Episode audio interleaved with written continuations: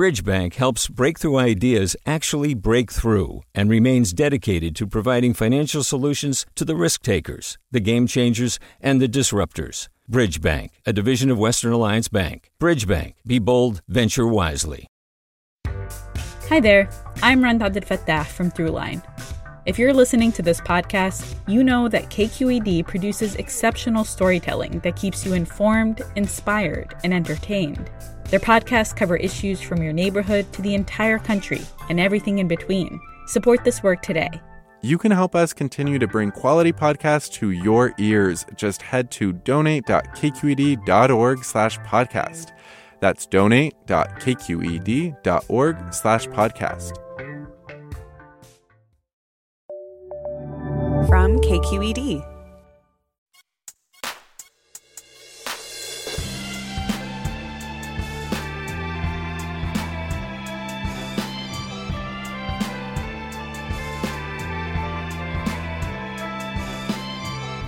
From KQED in San Francisco, I'm Marisa Lagos and for Mina Kim. State lawmakers were up until the early morning hours Thursday, completing votes on the last bills of the legislative session a plan to keep the Diablo Canyon nuclear plant open, and a suite of measures to combat climate change. Abortion access expansion, an affordable housing deal. They're among the hundreds of bills headed to Governor Gavin Newsom, who has until September 30th to sign or veto them. We'll talk with political reporters about what passed, what failed, and what's ahead. That's next after this news.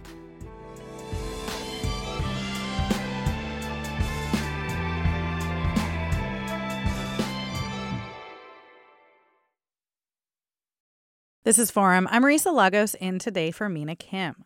Hundreds of bills are now awaiting Governor Gavin Newsom's signature or veto after the 2022 legislative session ended early Thursday morning. This hour, we'll take a look at what's on his desk from climate initiatives to new protections for fast food workers to online safety rules for kids. And we want to hear from you. What are your thoughts on what lawmakers did or didn't do this legislative session? Here's who's joining us this hour Guy Marzorati. He's reporter and producer for KQED's California Politics and Government Desk. Hey, Guy. Hey, Marisa. Alexei Koseff, who's reporter at Cal Matters. Hey, Alexei. Hey there. And Lara Korte. She's state politics reporter, Politico co author of the California Playbook. Hey, Lara. I'm Marisa. So happy to have this panel. Uh, I think all of you stayed up later than I did on Wednesday night watching this. um, and we want to know from listeners what questions do you have for our panel uh, about Diablo Canyon, which we're about to talk about in a second, about the abortion package that passed this uh, year, or any of the other bills that have landed on the governor's desk. I can't promise we're experts on all of them, but we can try. Uh, you can email your comments and questions to forum at kqed.org. You can also find us on Twitter, Facebook, or Instagram Instagram. We're at KQED Forum. Um, and give us a call now at 866 733 6786. That's 866 733 6786. Uh, we're going to jump in here. Um, and I wanted to start today with the bills that are grabbing headlines. Uh, first, this suite of emergency climate related measures that the governor was pushing for. Five of the six of them passed. And I want to get deeper into Diablo Canyon specifically. But Alexei, to start, can you kind of give us a broad overview of what this package was and why it came so late in the session? He only introduced this a couple weeks ago. That's right. Um, this was a package that was pushed by Governor Gavin Newsom, and it was only about a month ago where he came out and told lawmakers, hey, look, I want you to do something more.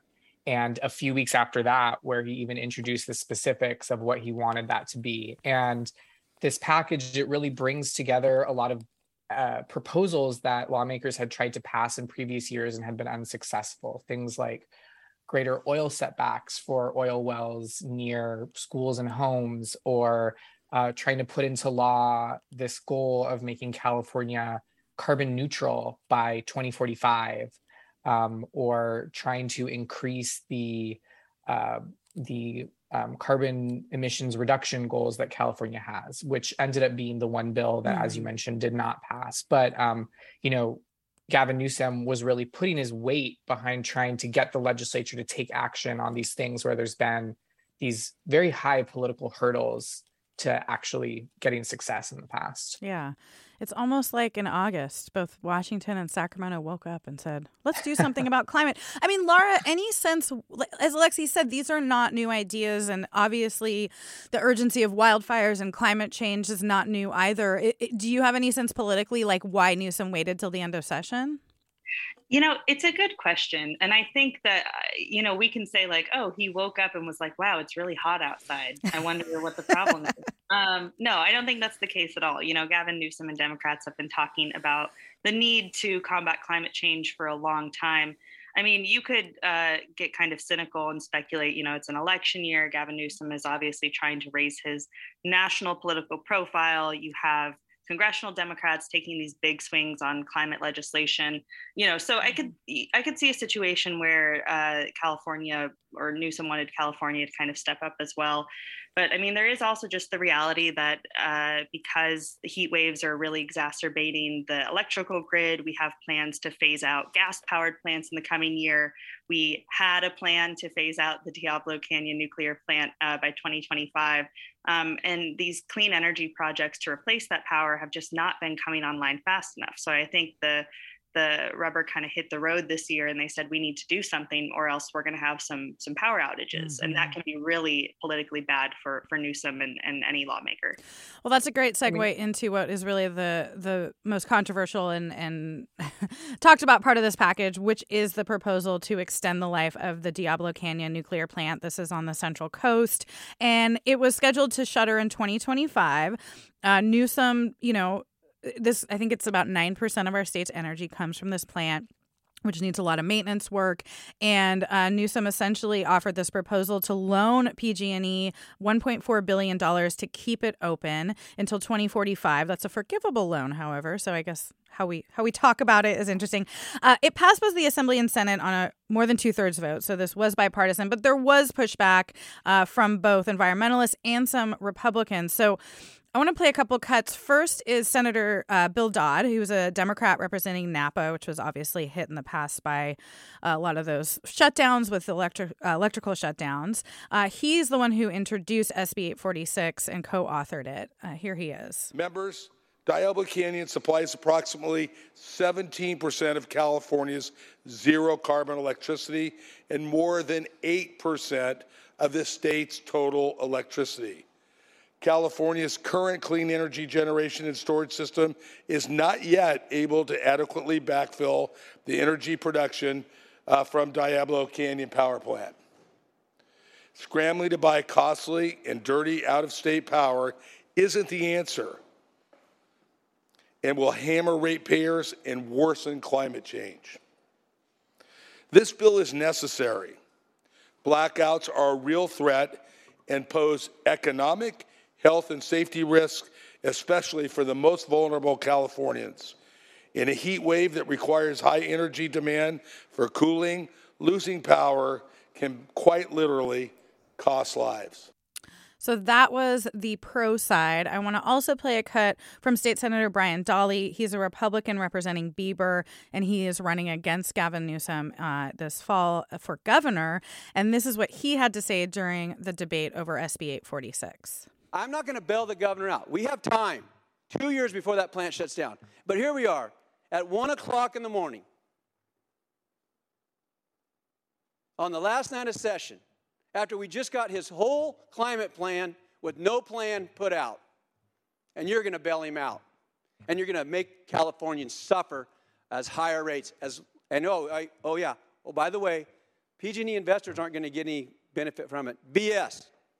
They get 15% of all electricity that goes through there. When they cut a tree down, they charge 15%. So make no mistake, Californian ratepayers are going to pay. And you're going to bail them out. And you're going to give the governor a pass because he wanted to shut this thing down in 2016 and talk about how he's saving the climate when we're not saving the climate. All right, so a lot there, and Alexei, we could spend an hour on PG&E. I could definitely, but we won't. Um, but I mean, what do you make of that critique? Uh, from uh, the broader critique, I feel like we heard was actually from environmentalists who are pushing back against the idea that you know nuclear power is the best sort of path forward um, because of obviously the safety concerns and the storage concerns and all of that. But uh, what did you kind of make of this debate? Well, it was a really interesting one because, as you mentioned, it was this very overwhelming vote in both houses. But in the assembly, you had Republicans actually standing up and speaking in favor of doing this. And in in the Senate, there was a lot of anger, like what you heard just there with Senator Dahle. And um, I think one thing that was really hanging over all of the debate and that kept coming up was Gray Davis and and his mm-hmm. name and you know just the the idea that Gavin Newsom could be another Gray Davis if he doesn't take action to try and stabilize the grid in some capacity. And and so I just think that was like the undercurrent for all of this you know it, it's you know regardless of how you feel about the policy of it there is you know real political considerations here that there's a, a danger here for Gavin Newsom and his reputation and his career if if he can't get the situation under control but also that that's a very potent attack upon him. And and that was informing a lot of the way that it was talked about in the legislature as well. I mean we we must obviously mention that senator Dahle is running against gavin newsom for governor and and he stood up on that floor and spoke for you know over 10 minutes. And it really sounded at times like kind of a campaign speech. So all of this is shocking really in the legislature. Yeah but all of this is really wrapped up in politics um, as well as policy. And, and, that's i think something that's worth pointing yeah. out uh, just a few minutes to our break, but Guy Marzorati, KQED politics reporter, uh, what do you think when, you know, we've talked a lot over the years about the real might of the oil and fossil fuel industry in Sacramento. Um, and, you know, they obviously this is something PG&E wanted a lot of the other bills were opposed uh, by oil and business uh, in terms of you know I- increasing goals and, and speeding them up. On the other hand the oil industry killed some bills that we've been following here at kqed around uh, expanding penalties for pollution. Uh, where do you think things stand in sacramento just like sort of politically when we think about the fossil fuel industry? Well, I think it shows that these state legislative elections matter, right? The margins that Democrats have built in the Senate and Assembly 60 uh, votes in the Assembly, 31 Democratic senators. There's just far more of a cushion for Democrats on these votes, even than five years ago. I mean, when Jerry Brown was taking his environmental package to the floor with 53 Democrats in the Assembly. So I think for the oil and gas industry, look, the, the Democratic caucus, they don't need to go across the aisle to lawmakers who might be more friendly to the oil and gas industry. In fact, they don't even need to go to some of the more vulnerable members or moderate members right. in their own caucus. You saw Rudy Salas and Adam Gray sit out a lot of these votes. I think that kind of really shows uh, the point where the legislature is at with these issues. Well, and Laura, I mean, Guy brings up two members who are locked in tight congressional races in, you know, more rural conservative districts. And uh, presumably that would be a win for Democrats if they went to Congress, even if they're not supporting this type of legislation in California, right? I think we can all understand that uh, there is a certain uh, overarching maybe obligation for Democrats or the overarching goal is to have more Democrats in Congress, especially in such a tricky year uh, in the midterms, looking like Democrats could really get a, a slaughtering this November. Um, I mean, also uh, pointing out that I, I think it's tricky for them to make these votes on the floor because like the reality is i think we forget about this that uh, you know jobs uh, oil jobs are good paying jobs mm-hmm. uh, and it's really hard for those lawmakers to vote against them in their districts but um, you know that could take a totally different tone if they go to congress and if we actually create more green energy jobs. Um, all right, we are talking with a all-star cast of reporters here this morning, and we want to know what questions you have for our panel about the bills on the governor's desk. Next, we're going to talk about the abortion package. Uh, so email your comments and questions to forum at kqed.org. You can find us on Twitter, Facebook, or Instagram. We're at KQED Forum, or you can give us a call. We're at 866 733 6786. That's 866 733 6786. 6. I'm Marisa Lagos in today for Mina Kim, and we're talking legislation. We'll be right back.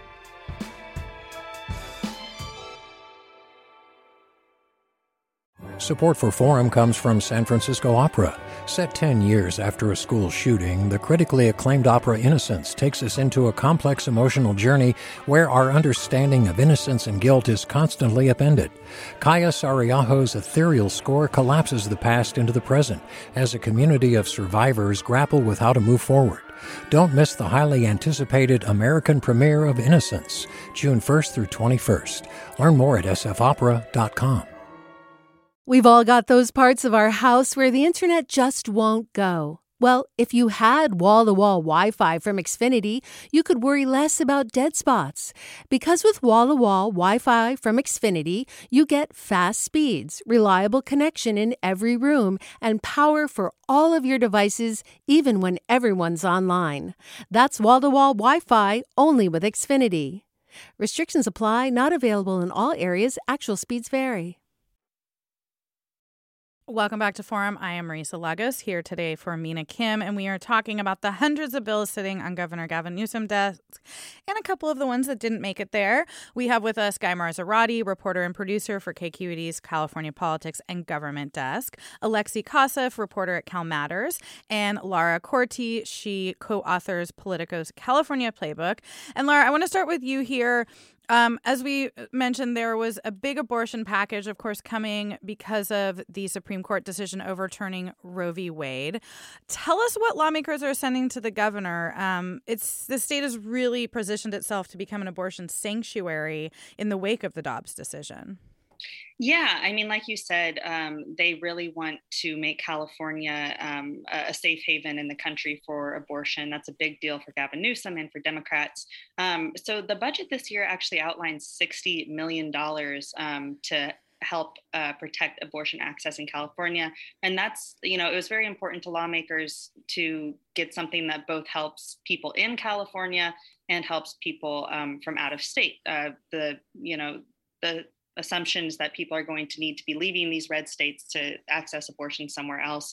So um, there was Senate Bill 1142 by Senators Anna Caballero and um, Nancy Skinner, which essentially creates a fund that helps cover the cost of travel, of lodging, of childcare um, for people who need to access abortion. That's often a big barrier, not just the legality of something, but all the logistics, right? Um, and then legislatures, legislators also um, put $40 million there um, to help uh, cover the cost of abortions for uh, low income people. Like we said, you know, the, the money part of this is often a big mm-hmm. barrier. Um, you also have bills that protect people from prosecution. Um, Buffy Wicks had a bill that protects um, pregnant people from, uh, you know, prosecution if they get an abortion or if there's a, a stillbirth. That created some controversy, of course, amongst anti abortion groups. Um, but a lot of this is just making sure that the, the laws in other states um, that seek to prosecute abortions or people who perform abortions um, don't apply here in California. It's a big package of bills. I think there was uh, 14 that were backed by the um, by abortion advocates, and um, I, I, suspect Gavin Newsom will sign them. I think you'd be hard to to find a reason he wouldn't. Yeah.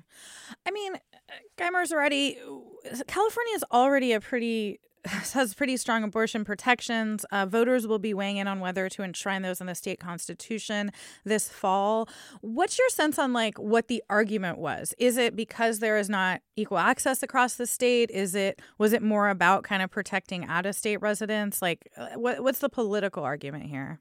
Yeah, I mean, I think all that, and I would say for the political argument, this is a great issue for Democrats in this midterm election year. And I think that's why you're seeing so much emphasis on Prop 1, getting that on the ballot, putting that before voters, really making that an issue. I mean, stepping outside of the legislature, making that an issue in a lot of the competitive congressional districts uh, up and down the state. Obviously, California has robust uh, abortion rights laws on the books right now, but something like a constitutional amendment would not only enshrine that, but also just make that part of you know the electoral conversation between now and November.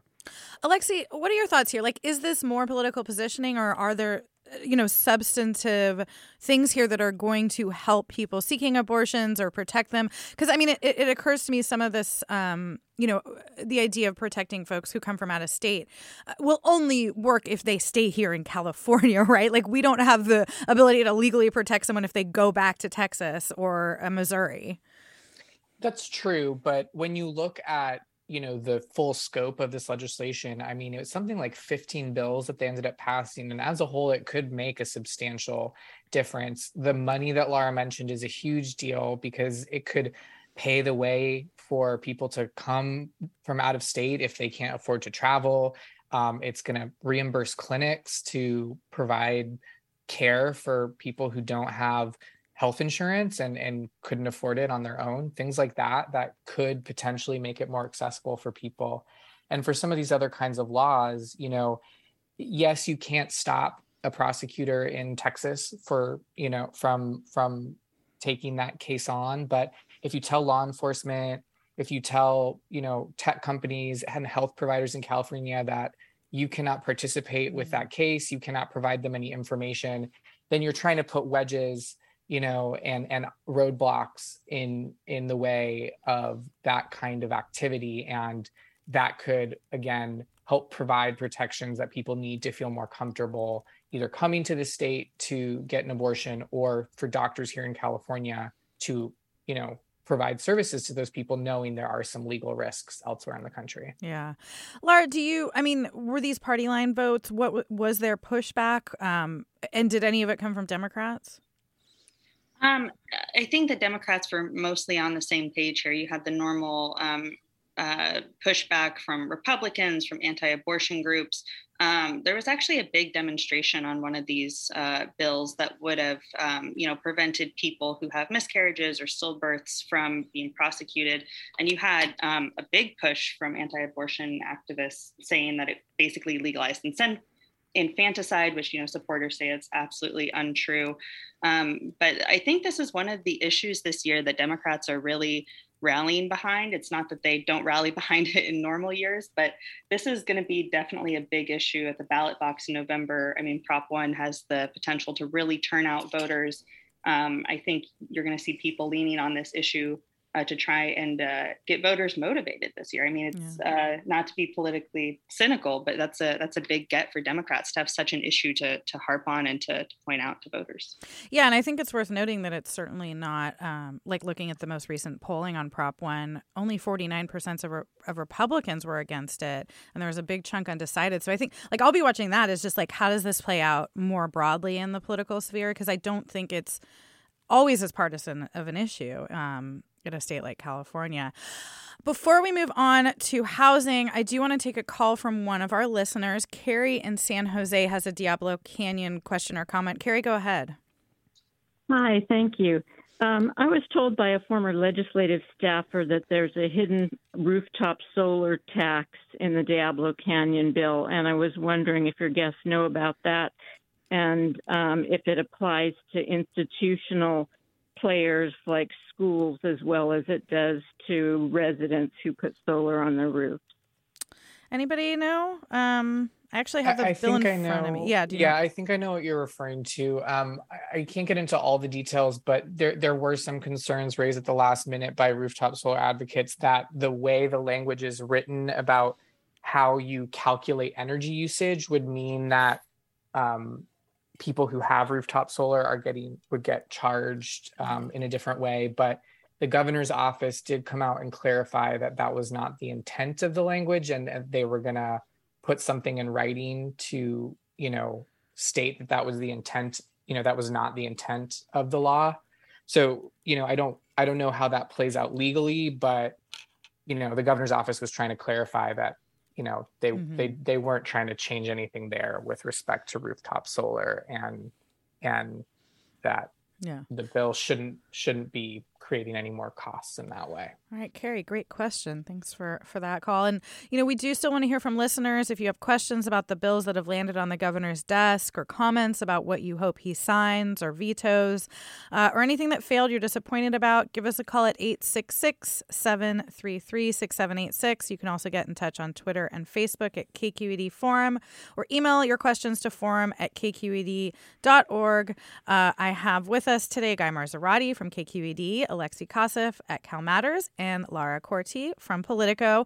And Alexei, let's talk about uh, affordable housing. There was a pair of bills to expand it that uh, really looks at commercial real estate, which is something I know we've been talking about a lot as a potential for affordable housing development. Um, and it's also had a lot of complicated, like, union politics and affordable mm-hmm. housing advocate politics. So, explain what the heck happened. This has been just an issue in the legislature for a long, long time. Um, this sort of battle between a desire to make housing easier to build uh, because California is in such a housing crisis, and then also all these other factors of, at play, particularly, you know, what kind of protections do you put in place for the workers who build that housing? And they've never really been able to come to an agreement about how you balance the affordability of building housing with making sure that you know workers can have a living wage and benefits and all those kinds of things and they didn't quite reach a grand bargain this year, but what they did end up doing was very interesting, where there's two similar bills that have slightly different, um, slightly different approaches. One puts a little bit more worker protections in, and one puts a little bit more housing affordability requirements in, but both have to do with making it easier to turn commercial properties into housing. And then they basically said, we're never going to reach a full agreement. Let's pass both and then kind of let the market decide. Mm-hmm. And developers can decide what's going to be more financially benef- beneficial or easier for them to use. Is it going to be building more affordable housing in their projects or is it going to be paying workers a little bit more money? Well, uh, what do we th- like is this realistic that this will actually lead to empty commercial properties being redeveloped into housing alexi like wh- what are developers saying i mean developers were actually you know pushing for this kind of legislation because one of the things that it can do is remove some of the environmental reviews and and fast track some of those legal steps that can hold a project up for a long period of time. So. I don't think any one of these, um, you know, laws that has passed the legislature in the past years or this year related to housing is going to completely solve, you know, the housing crisis in California. But what what both of these two bills will do is unlock a lot of potential new locations for housing. You know, mm. it's really targeted at things like abandoned strip malls and parking lots that are underused and, and things like that where you know maybe you've got a hollowed out commercial corridor and now potentially developers could come in and try and convert that to housing in a much more streamlined quicker process that could save them some on on the costs and the time and um, make that project pencil out a little bit better for them. Well, I Guy, do, I mean, we know that NIMBYism is often the biggest challenge. And I know there's also a constitutional amendment uh, that lawmakers are putting on the 2024 ballot to repeal a requirement that publicly funded affordable housing projects receive a vote by voters. Um, I mean, what do you think? Are, are, are this is all incremental, obviously, but taken sort of largely with all the changes we've seen in recent years, is California finally starting to tackle this issue? I mean, I think, look, I think you can look at the reaction of local governments and see the answer is yes. You you know you see that the the way in which the state is taking on a greater and greater role throughout the years, um, I think is making a difference. I'll point to these two uh, bills about commercial properties. You look around the Bay Area at there are a lot of places where I think this is you know ripe for ripe for change. Along El Camino Real here in the South Bay, where you have kind of uh, block after block of half half empty abandoned strip malls and then right next to them newer housing developments coming in. So mm-hmm. clearly like a, a, demand for new housing and kind of a decline of some of these commercial corridors down here. And i think that's kind of the areas that lawmakers are targeting uh, with this, these bills. Obviously the question of whether this entices developers enough if they have to either make it 100% affordable or you know seek out skilled labor i think that's you know we'll, we'll have to find out Absolutely. Well, we do have a caller who wants to weigh in on this. Ryan is calling in from Napa. Ryan, go ahead. Hi, I'm calling in because I'm really excited about these bills passing. I don't know the outcome, kind of like you're discussing. Is it going to pencil, and is it the the labor requirements or the affordability requirements? But I'm just excited that we're we're doing something mm-hmm. and we're making it legal to build housing in a way that's like livable and and hopefully will create really rich communities where we can where we can house all the people that that are already living here. Um, so yeah, uh, thanks. Awesome. Thanks for calling, Ryan. Um, before we move on to another topic, I do want to return briefly to abortion. Nancy from San Jose has a question for our panel, I believe. Uh, Nancy, go ahead. Hi. Um, recently, there was a column in the editorial section of the Mercury News where, where someone was arguing that Prop 1 was badly written and would leave huge gaping holes for lawsuits about all kinds of things hmm. and urging people not to vote for it for that reason. All right. Do you have you heard anything about that? Yeah, that's a great question, Nancy. Thanks for for it. Um, I don't know, Laura. Do you have you?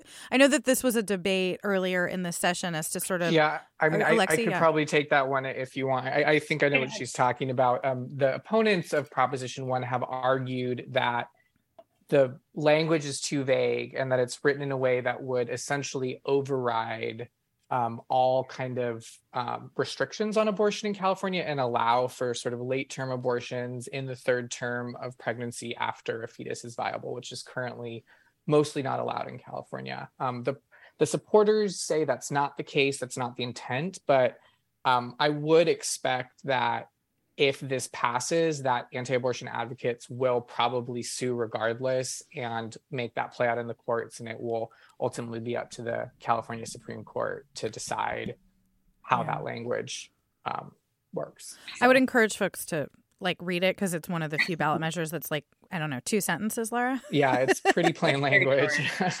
Yeah, that's one of the, that's, I think, exactly right, Alexei. That's one of the issues that people raised is that it doesn't um, specifically, so California's current law is that um, without, I, I, believe there's a certain point where you can have an abortion without question. And then after that, it's um, up to the point of fetal viability, um, which is, uh, you know, up to the discretion of physicians.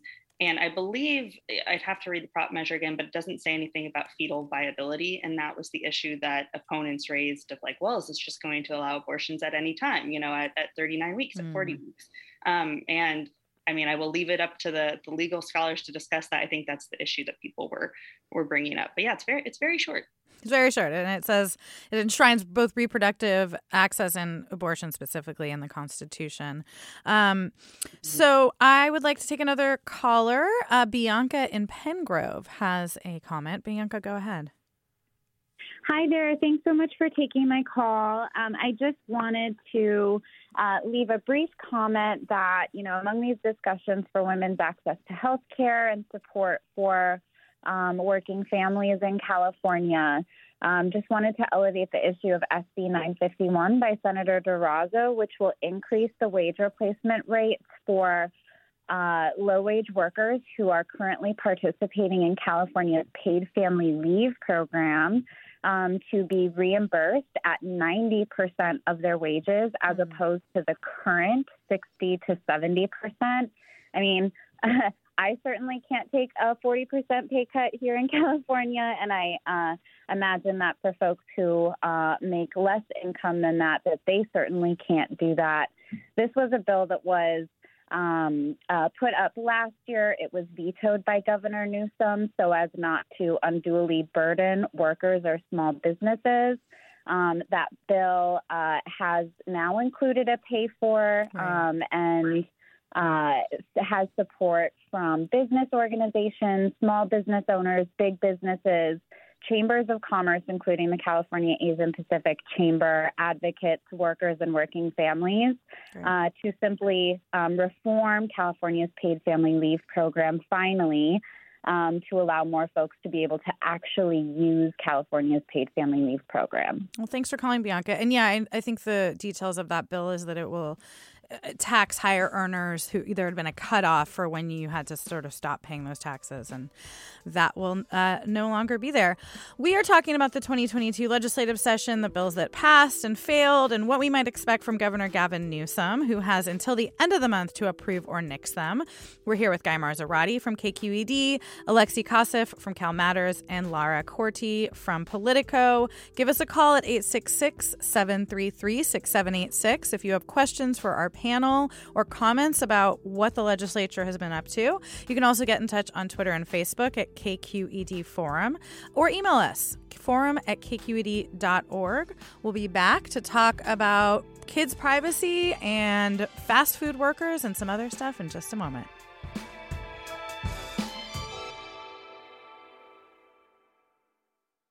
Support for Forum comes from San Francisco Opera. Set 10 years after a school shooting, the critically acclaimed opera Innocence takes us into a complex emotional journey where our understanding of innocence and guilt is constantly upended.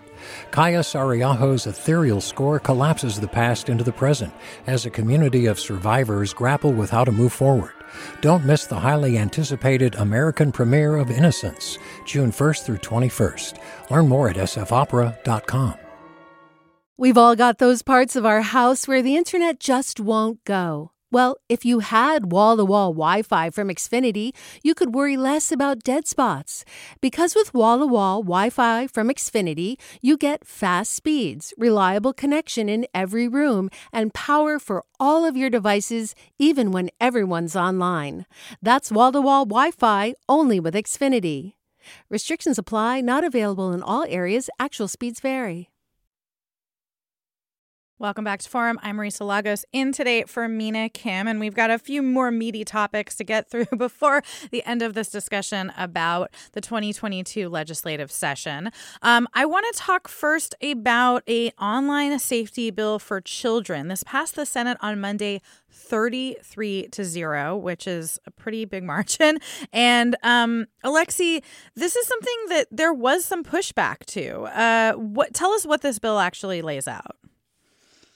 So, uh, yeah, in the past couple of sessions, especially, lawmakers have been trying to push back more against tech companies and and provide more safeguards for things like data privacy and you know how your information is used online. And this one specifically has to deal with kids under the age of 18, trying to ensure that there are um, you know more safeguards online for how their personal information is is kept by companies maintained by companies and also to ensure that it's not you know sold and and you know to advertisers and others who might want to use it. So obviously um, there was a lot of pushback from the tech world especially because early versions of the bill had created a private right of action which would have given anybody in the state the ability to sue over violations of that. And um, provisions like that were ultimately stripped out to uh, make it, you know, to help it get through the legislature. Hmm. Um, but definitely, you know, one of those eternal battles over personal privacy rights versus sort of the business interests of, of how the internet works in this day and age. Absolutely. And I imagine also questions of what broader impacts this could have given that Congress has yet to sort of take this up in any meaningful way. We do have a caller who's been waiting very patiently, Jonah in San Francisco. Uh, go ahead, Jonah. Hi, yes. Um, I heard at least uh, from some tech blogs there was a huge like raising red flags that this bill would require sites to verify the age of users and like could require facial recognition of users over 18 for accessing poorly defined adult content and like is did that get stripped out or did this just pass unanimously uh, even with those provisions in there? Uh, great question, Alexei, Lara. Who, does anyone want to take that? Um, I can't speak to specifically the question of things like facial recognition. I, I hadn't heard that, so I apologize. I don't know if that, um, you know, is just sort of something that was raised as a possibility. I don't think that was specifically in the bill. I know that overall the bill was quite scaled back, mostly on kind of what sort of legal action people can take to mm-hmm. enforce the law. That was really sort of restricted to place it within um, the context of the attorney general's office because uh, the department of justice in the state is responsible for already lots of laws that have to do with enforcing Californians' digital privacy rights. Mm-hmm. Um, so I think a lot of the debate that was happening was uh, in the legislature was more around enforcement. And yeah, I think I, I know what Jonah's talking about. I, I, I, uh, what I saw was concerns by you know EFF and ACLU that essentially by you know putting more requirements on age verification that it could require everybody to say have a facial scan or other but i don't think i think that was more a concern about the potential fallout from the bill not that it was a specific sort of provision in it so i think a lot of this will be left up to how the state actually implements it and i and i will say uh, jonah i know that this was um, pretty heavily based on what the uk has done around this so we do have some sort of a, a framework for what this looks like um, i hope that answers your question all right. I also want to talk about fast food workers, but before that, uh, Cheyenne in Hayward has a response to our earlier call about paid family leave. Cheyenne, go ahead. Hi. Um, so I I heard what uh, Bianca called in and, and mentioned that um, PFL was uh, wanting or potentially wanting to pay out 90 percent. Um, and I I've had two babies in the past two years and was on PFL both times. And I was really worried about what that 60% was going to look like. But the thing I found out is that that 60% is pre tax. And so what actually happens is the check that comes is really close to what you usually see on a paycheck already. Um, it was only short by a hair. And so I'm concerned because if they're going to pay 90% of your pre tax check, you may end up getting more initially, mm. but you will also be paying a lot of taxes on that because you do pay taxes on your PFL. Uh, so I'm just that's kind of concerning. I wanted to bring that up and and also you know who benefits from that.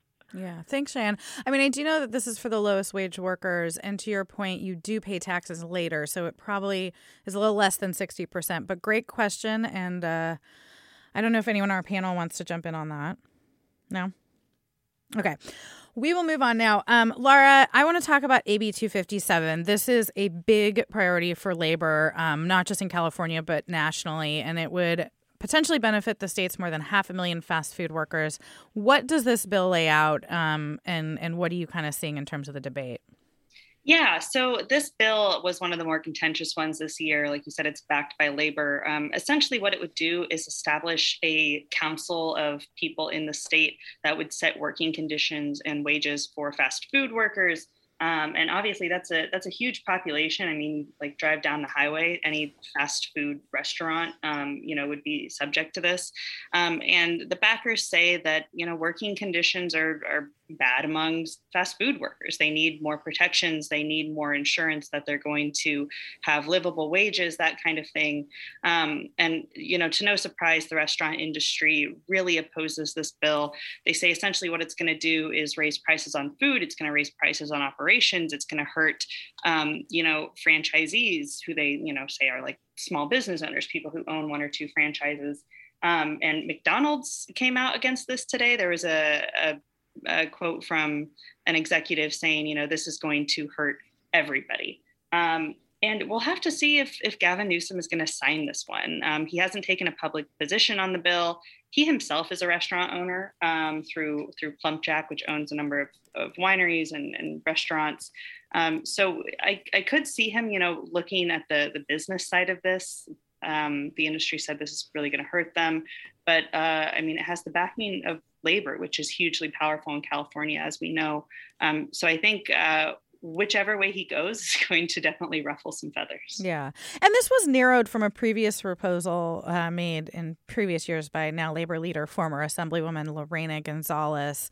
Uh, Laura, do you know, like, how did that, what, what compromises did proponents make to get this over the finish line? Um, I uh, that's that's a great question. Um, maybe you could speak to that more. Okay. Yeah. No, I I think that they um well I'll have to pull up the details. I thought I thought you would report on that, but I guess more broadly, Guy Marzorati, can you talk about like what this says to us about kind of the labor movement in California and I don't know, just this bigger push we're seeing for unionization at places like Starbucks and Amazon that have previously not had that. It does feel like after kind of years of pushback that there is more power on workers' side. Yeah, I think the historical backdrop to this is that it has been very difficult for unions to organize fast food workers. In fact, you saw years ago SEIU, other unions pushing for minim- minimum wage hikes for everyone, but really framing the campaign around fast food workers, even though those workers were not SEIU members. It was kind of like a, a lifting all boats. This would basically set up this, you know, statewide sector where you have sectoral bargaining, a council that's able to set these rules, rather than having to organize fast food workers at each specific uh, franchise the there were some late amendments. A big one was requiring that 10,000 fast food workers actually sign a petition to make this whole process start. So mm-hmm. the council won't be able to start until they get those signatures. Um, but it's kind of incredible that this was able to survive despite a huge onslaught of ads uh, in the last few weeks against this bill. You had TV ads running from restaurant groups. You had, you know, custom online ads against specific California senators. Like wherever you logged in from your computer, you'd have your local senator an ad saying call them and, and vote against 257. Um, despite all that, it was able to make it through. But I think Laura's right. This is, you know, a big question mark on where the governor stands on this. The Department of Finance had some issues with this bill earlier in the process, and we haven't really heard anything definitive from Newsom yet.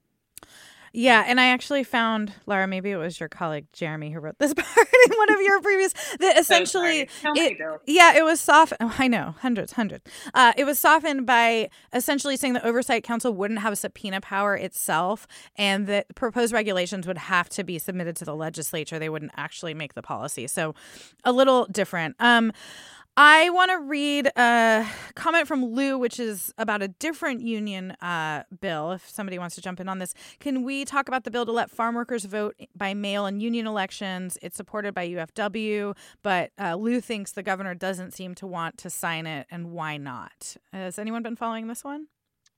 A little bit. Um, I would agree with Lou that the governor does not want to seem to sign this. Uh, he rarely speaks up about bills before they make it to his desk, but his one of his um, uh, one of his spokespeople actually put out a statement uh, last week, basically laying out all their concerns with this bill, which would try and uh, help union uh, unions organize on farms uh, by creating a system of mail-in ballots for union elections.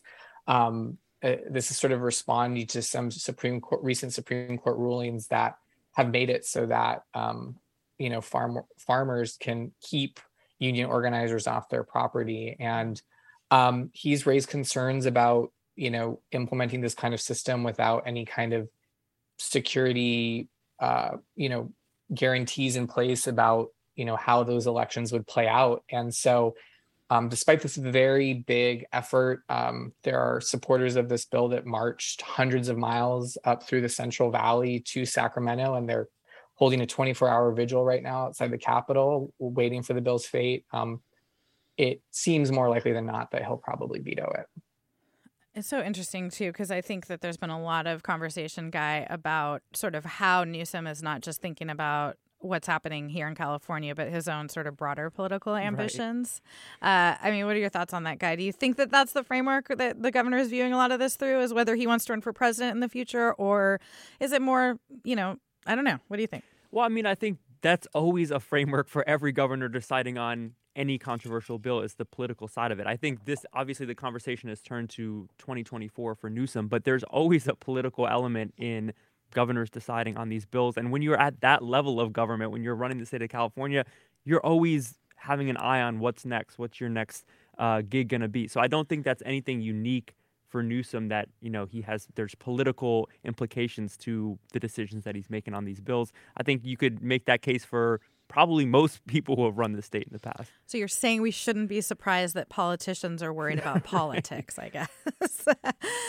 um, all right. You are listening to Forum. I am Marisa Lagos in for Mina Kim. We are talking about all of the laws or potential laws that are sitting on Governor Gavin Newsom's desk today uh, with Guy Marzorati from KQED, Alexei Koseff from Cal Matters, and Lara Korte from Politico. And I want to talk about one of the governor's other big priorities this year, which did make it through to his desk, which is care courts. Uh, this is a controversial but an ambitious proposal to essentially give uh, courts more power to Uh, well, Alexei, why don't you describe it's a it, it's complex. Yeah. yeah. I mean, it would really um it would try and reshape how the state handles thousands, potentially thousands of people in California who are, you know, uh, dealing with mental illness, potentially unable to take care of themselves, maybe even a danger to themselves or others, and um, homeless or cycling in and out of the criminal justice system. And um, a lot of times, you know, we're dealing with those people in a criminal capacity, or we just don't have tools to help them short of uh, entire conservatorship that would put their lives entirely under the control of other people. And so the governor wants to create this alternative court system where family members or law enforcement could essentially petition to have the court require them to go through some kind of treatment plan.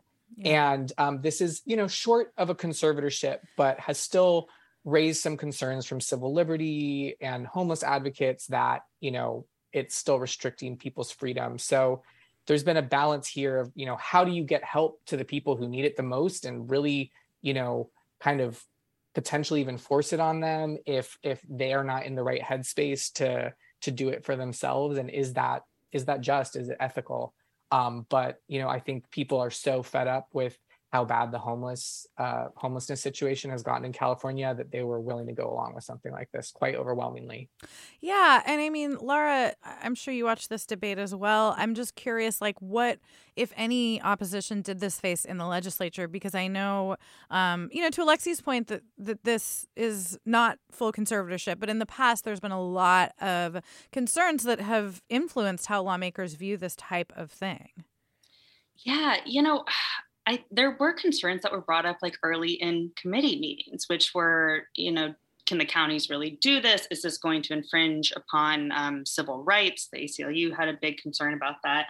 But um, I think that ultimately they're they're facing the same kind of um, lawmakers are facing the same kind of pressures that Newsom is, which is you know to do something about this homelessness issue. Um, it's becoming more and more uh, you know visible on California streets, and to be very clear, this you know targets uh, people with severe mental health issues. I think we've all seen you know people standing on the streets who clearly aren't um, in you know control of their facilities um, who are clearly confused. And i think that's the people that they're trying to help with this. But um, you know estimates estimates show that it could be maybe between 7000 and 12000 people. And that's you know relatively small compared to the 160,000 homeless people who are in the state.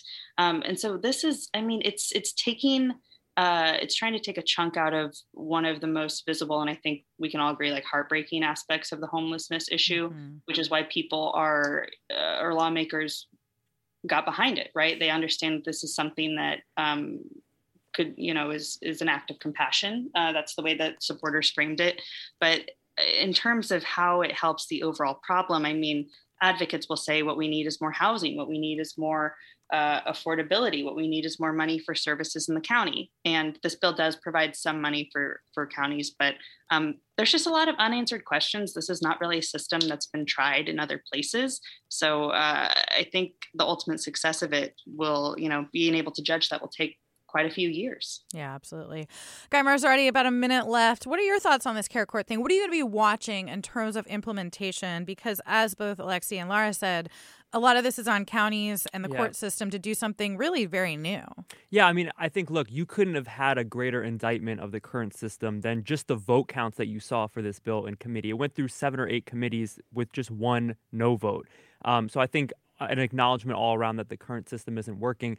I think for as much as been talked about of the accountability and the compelling people into care, I think the real controversial part of this bill going forward is compelling counties to provide this kind of care. Um, that was a big holdup in making sure that you know counties had the housing and particularly the mental health staffing. I mean, we see a shortage of mental health workers right. in private care as well. I think that's going to be a big piece of this is how that workforce uh, scales up to meet this need. But clearly, like you know, to have this kind of overhaul of the way that the state deals with the severely mentally ill in such a bipartisan uh, you know, large margins of votes, I think just speaks to how broken the system is at this point. Absolutely. We're going to have to leave it there. I want to say a huge thank you to my fabulous panel Guy Marzorati, reporter and producer here at KQED, Alexei Koseff, reporter at Cal Matters, and Lara Korte, state politics reporter and Politico California Playbook co author. Thanks to all three of you. Thank you. Thanks, Marisa. This hour of forums produced by Caroline Smith and Grace Wan. Marlena Jackson Rotondo is our engagement producer, and Susan Britton is our lead producer. Our senior producer is Susan Davis. Our engineers are Danny Bringer, Katie McMurrin, Chris Hoff, and Brendan Willard. Our interns are Lulu Ralda and Paul C. Kelly Campos. Our vice president of news is Ethan Tobin Lindsay, and our chief content officer is Holly Kernan. I'm Marisa Lagos in for Mina Kim. Have a great weekend. Funds for the production of Forum are provided by the members of KQED Public Radio, the Germanacos Foundation, the Generosity Foundation, the Heising Simons Foundation, and the Bernard Osher Foundation, supporting higher education and the arts.